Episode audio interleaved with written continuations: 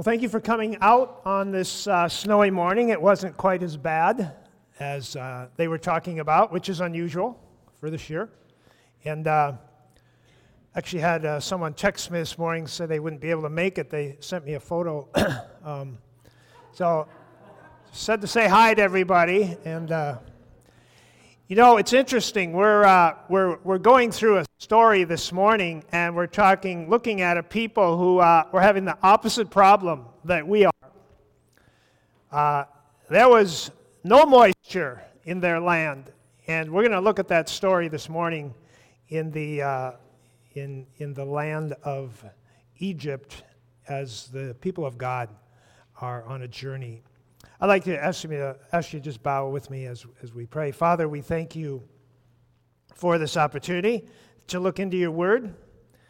And uh, we pray that, that you would bring it to life in each of our own hearts and in each of our own situations. And so, Lord, whatever it is today that your Spirit is wanting us to hear, we, uh, we pray that we would be open to that. We know that you are able to speak to us. And so we invite you in this time to just, uh, to just be with us. In Jesus' name, amen. So we're looking at chapters 15 through 17, which is a big chunk. We're going to focus in on chapter 17, verses 1 through 7. And we're actually going to focus in this morning on one phrase. And here's the phrase from chapter 17, verse 7 Is the Lord among us or not? Is the Lord among us or not? And I want to invite, I'm going to ask you to just think about the fact of have you ever been in that place where you have asked that question? Is the Lord with me or not? So let's just kind of see where we've come in the story. And I thought it would be interesting this morning just to take a few moments as we start. And we're going to put a map up.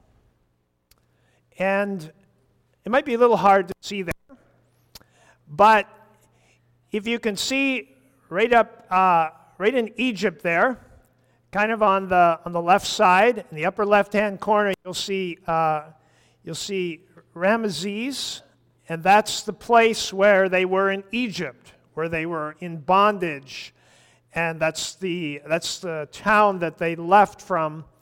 And they traveled down, you'll see two, two towns there, Saka and Etham. Saka and Etham.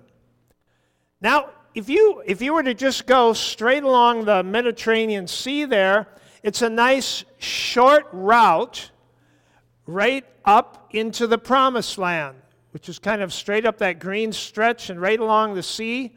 But the Lord said, You know what's going to happen if I do that? And Joe shared this with us last week. One of, one of Joe's points was, you know what? God knows us. And he knows what we can handle and he knows what we can't. And he said, if I take my people on that short route straight through, they're going to have to go through Philistia. They're going to have to get into, engage in battle to go through that land. And they're going to turn around and they're going to go back. I know my people. so he took them on a different route. Plus, he had different plans and different things that he wanted to accomplish. By the way, you know, when God takes a detour in your life, if you don't learn anything else from this story, remember, God's going to accomplish things on the detour. And he will accomplish his purposes in those situations. And so they head down to Saka and Etham. Now, from there, the text says that they turned back and went to Rephidim. they turned back. Well, and the reason was that Pharaoh was going to think, because they weren't going towards the promised land, they were going away from it. And, and Pharaoh was going to think, you know what? These folks are lost. They have no idea where they are. I'm there, and I'm just going to wipe them out in the desert. And so we see here that's what happens. And Pharaoh comes up right behind them at Rephidim, and they're faced there with that water. you know, there's a lot easier way to go without going through the water. But we all know from last week that God had plans to demonstrate his power through what he was doing. So he brings them into this not so likely situation because he is going to demonstrate his power. And there, Pharaoh comes up behind them. And can you imagine being there, the people of?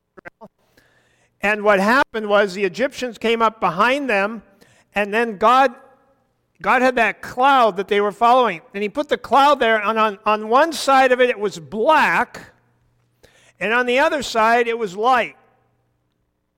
And so the same cloud that was bringing darkness to one group of people was bringing light to another group of people. There's another whole another analogy. We're not going to get into with that. But Christ becomes a source of judgment in some people's life and a source of light and life in other people's life. And so with the cloud, can you imagine that night? Egyptians are so close, you can almost hear them breathing. And yet God protected his people. And the next day, they went through the sea. Well, they went through the wilderness of Shur. Now they're traveling kind of down here. You can see that, down towards the Sinai. And they came to Marah. And there the people ran out of water and they were thirsty and they came across this pool and they found out the water was bad and they couldn't drink it. And so Moses, God told Moses to throw a log in the in this spring, and lo and behold, the water became sweet and good, and the people saw this amazing miracle. Then they went out into the wilderness of sin, right in there, traveling down, and finally they arrived. Um, we see that. Let me just back up. It was, it was at it was at Elim that they came across 12 springs and 70 palm trees. Now, in, in Wisconsin, you don't count the trees, but in the wilderness, that's quite a forest 70 palm trees. And so, you know, it had been a hard time, and I just bring this out because this was a place of refreshment. Yeah, it had been hard at Marah, but, but here we see at Elim that it was a time of refreshment and the people had water to drink. And then they moved to this place between Elim and Sinai, the Sinai Peninsula, where Moses would get the commandments. They were now two weeks out. Three. They brought some food and provisions, but they were, they were hungry, and so they were complaining to Moses about not having enough food. so God says, Here's what I'm going to do. I'm going to send every morning, I'm going to send down bread from heaven. There's a whole bunch of instructions there in, in verse chapters 15 and 16 about how they could go out, just gather enough for one day, trust God for enough for the next day, Lord, give us this day our daily bread. They really knew what that meant to just take enough for one day and trust that God would provide enough for tomorrow. If they took too much, it would rot. And on Saturday, they were to take enough for two days, and then it would, it would not rot because God wanted them to be able to rest on one day when He would completely provide. In the evening, He brought quail, so they had meat. So now they had bread and meat every day. And that brings us to Rephidim, which is our final spot this morning in chapter 17, where we're going to take a look at what happens. Again, there is no water. There's no water in Rephidim, and the people are very thirsty. So I invite you to just, you can follow along, or if you have your Bible, first seven verses of chapter 17. All the congregation of the people of Israel moved on from the wilderness of sin by stages, according to the commandment of the Lord, and camped at Rephidim. But there was no water for the people to drink. Therefore the people quarreled with Moses and said, Give us water to drink. And Moses said to them, Why do you quarrel with me? And why do you test the Lord? But the people thirsted there for water, and the people grumbled against Moses and said, Why did you bring us out of Egypt? To kill us and our children and our livestock with thirst? So Moses cried to the Lord, What shall I do with this people? They are almost ready to stone me. And the Lord said to Moses, Pass on before the people, taking with you some of the elders of Israel. And take in your hand the staff with which you struck the Nile, and go. Behold, I will stand before you there on the rock at Horeb. And you shall strike the rock, and water shall come out of it, and the people will drink. And Moses did so in the sight of the elders of Israel. and he called the name of the place Massah and Meribah because of the quarreling of the people of Israel and because they tested the Lord by saying, Is the Lord among us or not? Is the Lord among us or not? So here's Israel. Excuse me, just a minute. Can I get a little Chris? So.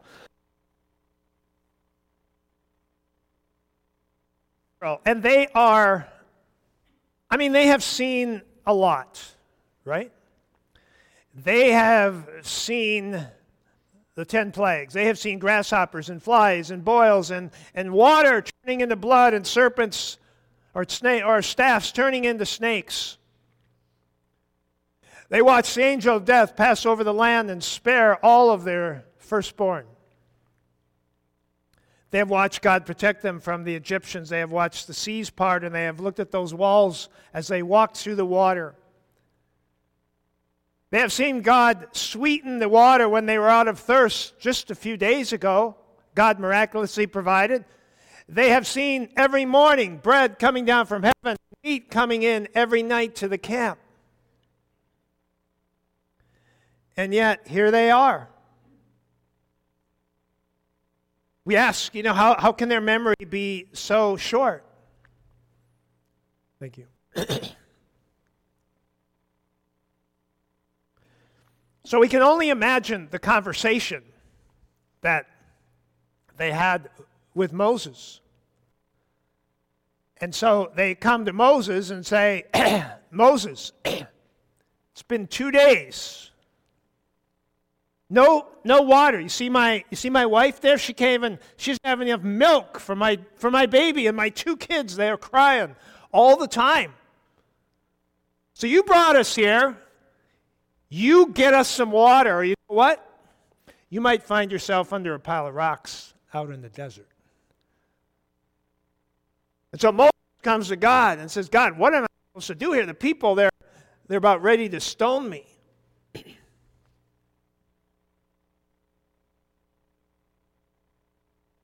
Well, I don't think we should be too quick to judge the Israelites. I don't know if you've ever gone two, three days without water. You know, what good are what good is bread and, and, and quail if your throat's so dry you can't even swallow it? And let's just remember a few things here in this story. They, uh, they lived in a very different time than you and I did. There, there was no Bible.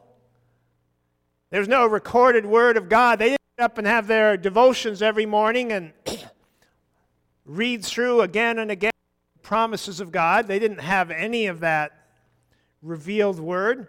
They didn't comfort themselves.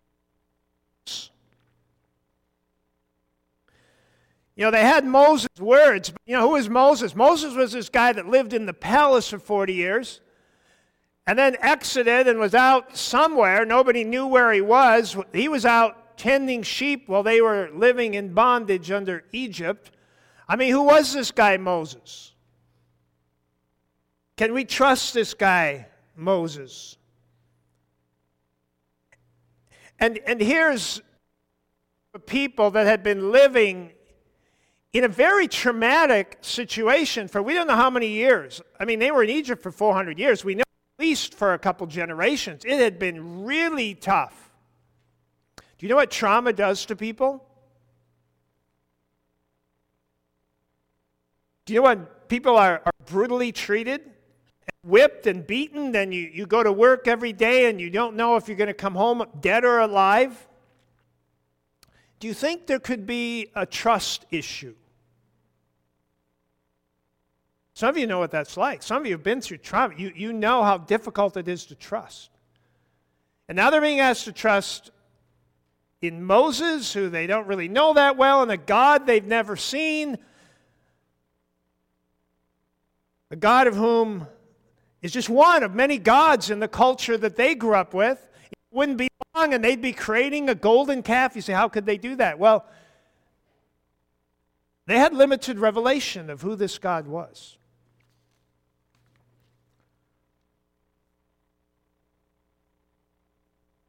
Those were the Israelites, and then there's us.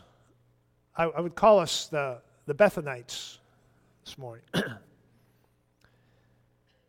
I would go so, so far to say that we, uh, I think, we have been guilty as much as, as they have, and perhaps even more. We, ha- we have the revealed Word of God. We have all of the we have all the story of redemptive history played out for us here that we can read. We have the Holy Spirit of God living in us. You know, these people didn't have the Holy Spirit in them.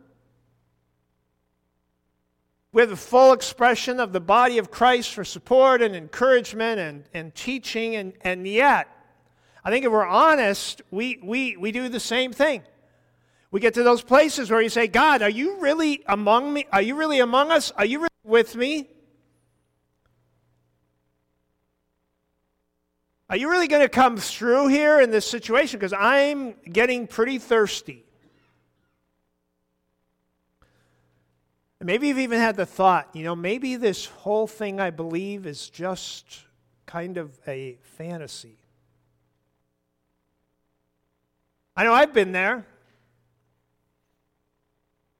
I remember a point in time looking out the window of the upstairs bedroom in my house. I was in the middle of about the second week following prostate cancer surgery. I'd had a, a bunch of stuff going on before that, and then that, and I was miserable.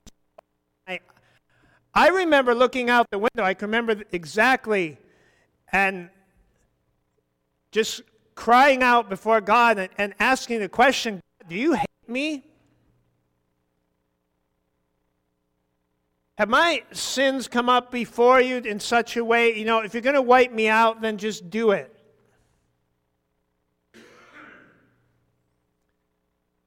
A place I hadn't visited before, but I a place and a place I thought I would never be, but a place I found myself in. And there's been some other times in my life where I've, I've been in this place where I'm saying, God, are you really here or not? Are you really going to come through or not?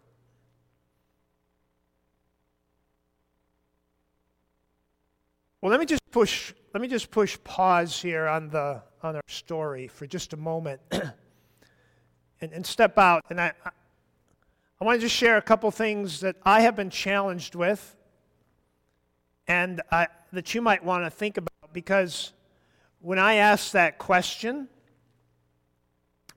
I, I've usually stepped over a line in a couple of areas. And so I just, I just want to give this to you. And I'm not saying there are simple answers to those times in our lives, but you know, how could Israel go there? How, how go there? Here, here's a couple of things, a couple of attitudes that we need to check. The first one is this. The first one is this attitude God owes me something. God owes me something. In fact, you might want to just check your attitude this morning. Does God owe you something? Uh, you know, if, if God owes you something, why? Why does He owe you something? Why does He owe you that? Why does He owe me really anything? Isaiah 29 The writer says, you know, we, we flip it around on God, and it says, you know, that which the Creator has created, we, we kind of flip it around and we make God the clay. It, it is He that has made us, not we ourselves. Everything we have, everything we, everything that God has given us is a, is a gift. It's not something that He owes us. It's something that He gifts us. And so it's, it's so important to get to that place. You know, R.C. Sproul shares of, uh, And he says when, when God's mercy comes to us, the first time we're like ecstatic and we're like surprised and so grateful. Like, God, why would you do that for me? You don't owe me that. You don't owe me your mercy. You don't owe me your grace. But then after a while, we expect it. And then farther along, we began to assume it. And in the end, we demand it. And we say, God, you know, you, you owe me. You owe me this mercy. Do you know what? If, if you can get to the point where every day when you wake up in the morning, every day when you wake up, you know what? God, you don't owe me a thing. You don't owe me a thing. You, you will put yourself into a, a place of great joy in your life. Because you know what? Every day you get up. For me in the morning, I, I take a walk, short little walk up the hill. If I walk out, I say, God, thank you that I have the ability to walk today. That's a gift. Unless, unless God owes me that, right? Then it's not a gift. Then I deserve it. But if everything during that day is a gift, changes your heart. God, thank you. I have my mind today. Thank you that I have my wife today. Thank you that I have my children. God, all of this. I, I, don't deserve any of this. And so you walk through the day with this sense of gratitude and gratefulness to God. Another reason why it's, it's a great source of joy is that you have this freedom for having to earn what you get. You're, you're, you have this freedom to, from having to deserve. Because you know what? If God, that means that you have done things to deserve that. What if everything God gave you was not because you deserved it, but just because He decided to give it to you out of His graciousness? Then you don't need to worry about whether you deserve something in your life because it's not about you deserve. God doesn't. The answer is you don't deserve anything. See, when you start there, then everything becomes a gift. And, and the other reason it is a great source of joy is because there's a, a freedom. You know, if, if there's a freedom from the wrath of God in your life, because you know what? If, if I deserve the good things in life, then you know what? I also deserve the bad. If I get what I deserve, then not only do I say, well, God, you know, I, have I've done this, so you know, I think I deserve this. Also, there are the not so good things I've done, and what do I deserve from that?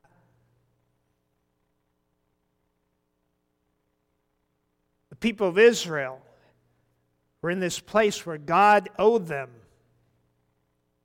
God owed them. And, and here's the, the second one the second attitude is that I decide what I need. I decide what I need. The people knew what they needed. They needed water, right? And God wasn't coming through. Elisabeth Elliot said this. She's a gal that actually lost three husbands over the course of her life. God has promised to supply all our needs. And if we don't have it, we don't need it. If you don't have it, you don't need it. What if, what if we could live that way? God, I don't, I've been praying about this, I don't have it. And God says, you know, you can rest because if you don't have it, then you don't need it. Because if you needed it, I would give it to you.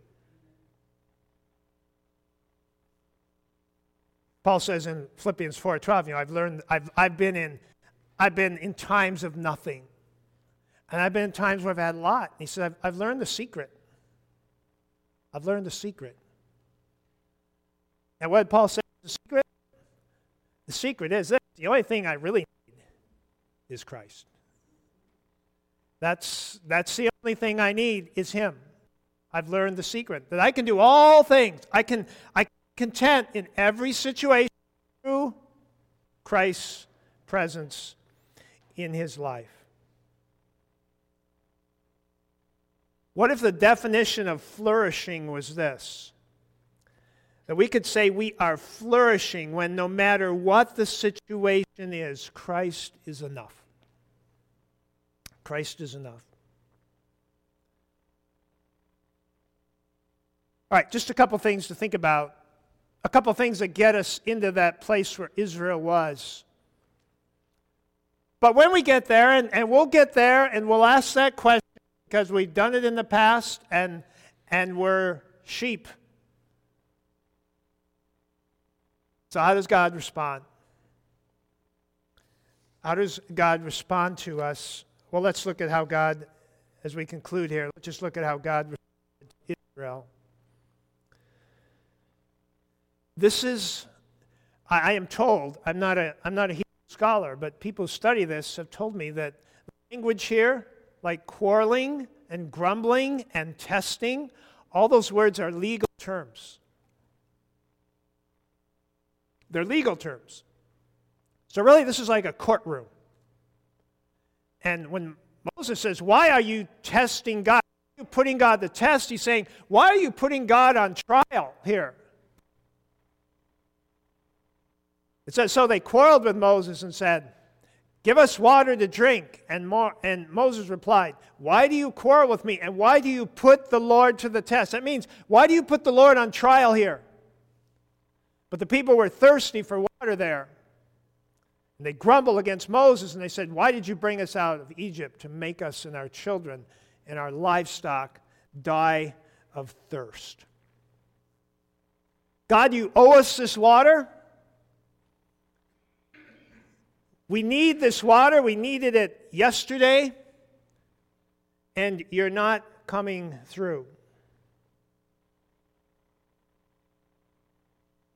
Here's the accusation We have chosen to follow you, but you have failed to provide what we need. You are failing to provide as God for what we need. Look at verse 4. Then Moses cried out to the Lord, What am I to do with these people? They are almost ready to stone me. Why, you know what the penalty for breaking a covenant was? Stoning. And so, in essence, they're saying, We're putting you on trial here, Moses, and you know what? You have failed to fulfill your promises. And God has failed to fulfill his promises. And so, our verdict is we're about ready to stone Moses.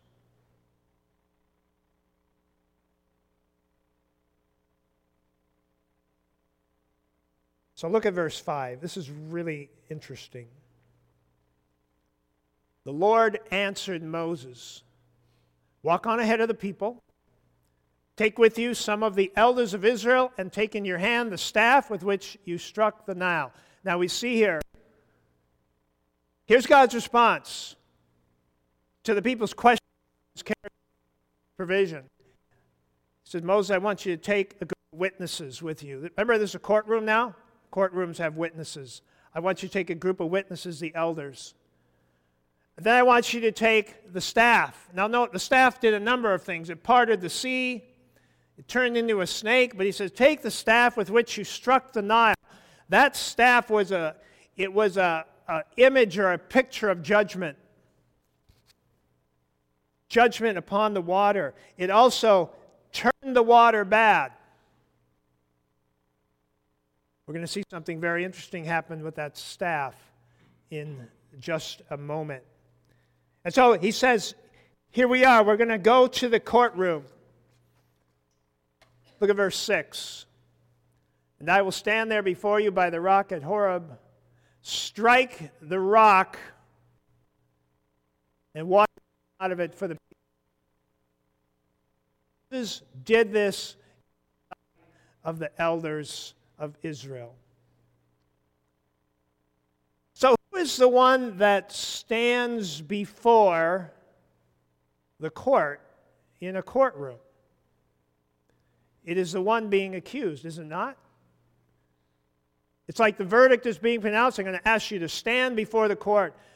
So God comes and he stands before the court in the presence of these witnesses.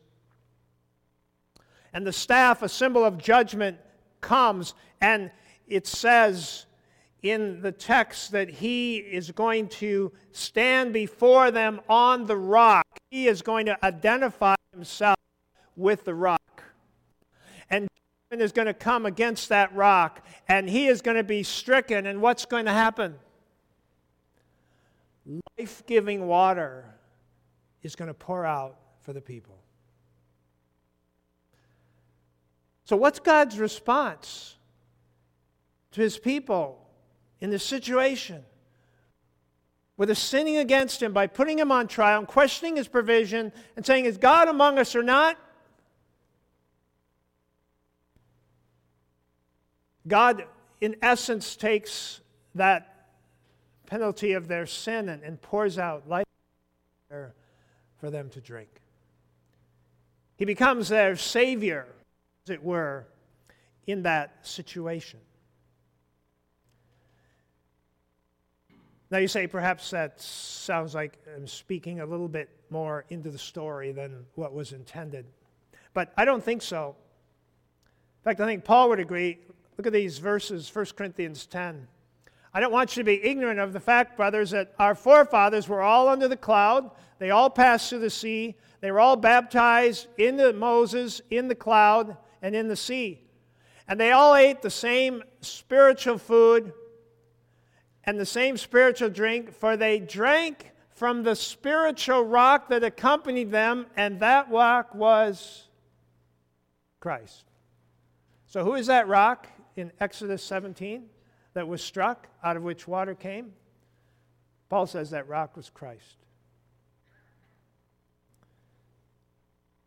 All we, like sheep, have gone astray, just like the Israelites. And response to us in these moments when we question his provision, when, when our faith begins to falter, when, when we are weak, God takes that himself and provides for us something even more powerful to envision than water flowing from a rock. He gives us a picture of blood flowing from a cross. This is our lives. I mean, you can think back and you think of all the times God's been faithful and all the miracles He's done in your life and the way He's come through for you, and yet, you know what? Next week, something's going to happen. And we're going to question whether God knows what He's doing, whether God's really among us or not. And it's in those you know, I think it's important to remember God, you know, God really doesn't owe us anything. But also, He knows what we need. We don't know what we need. Yeah, we might, it might feel like we need something He's not given us, but if we don't have it, we don't need it. So we, we need to remember those things, and yet there are those times when we're just going to question Him and God's grace, as, as we see here in this story, God's grace is flowed out. Here's what God has promised in your life I would say God's promised you one thing He's promised to get you home. He's got a place, He's prepared that where I am, there you may be also, and God's promised to get you there. I don't know what the flight's going to be like. My favorite little story, I've told it before, but little girl, seven years old, on a plane next to a businessman, and it's a rough ride. If you've ever been on a rough ride, the plane's dropping three, four feet and tilting and turning. So girls are reading a book, and she is like calm as a cucumber. Everybody's white knuckled on the plane, and finally he looks at this little girl and he says, You're not afraid. She said, No. She said, Why aren't you afraid? She said, My daddy's the pilot. and he's taken me home. So, you know, your father's the pilot, and he's going to get you home. Uh, I can't promise you the ride's going to be smooth. I don't know how rough it might be. But that's what I would challenge you to remember.